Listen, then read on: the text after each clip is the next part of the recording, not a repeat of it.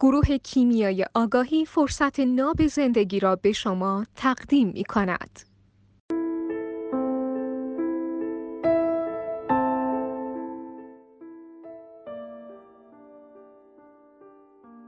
چرا یه زن نقش یک مرد رو مخدوش میکنه؟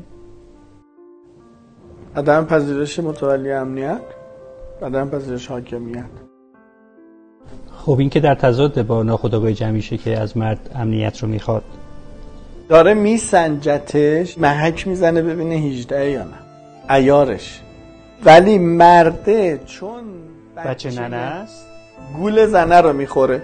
زنا همش قصدشون اینه که شما رو بسنجن و خیالشون راحت بشه که هنوز مردشون هستید یا نه.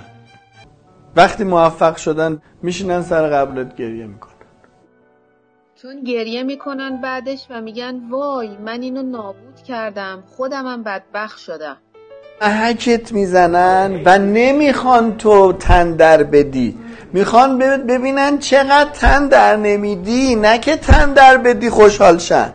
چون بعد میرن پشت سخت بزشو میدن که این این اینو این آه. از اونانی که وابده ها اینو میگن پشت سر، ولی تو هی چک میکنن ببینن این مرده چقدر شله. مثلا وقتی سفته حالش هم میبرن. مثال میزنین برای این؟ هر روز میگه پنج بیا خونه، هر روز هر روز روزی که اومد میگه ای تو کار زندگی نداری، پنج پشت اومده خونه.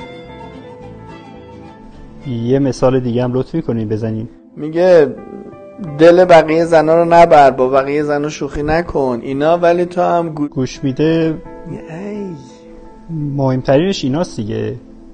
مهمترینش یکی هم این نور کشیدنش خونه است، یکی هم این شوخ چشمی های مرده است.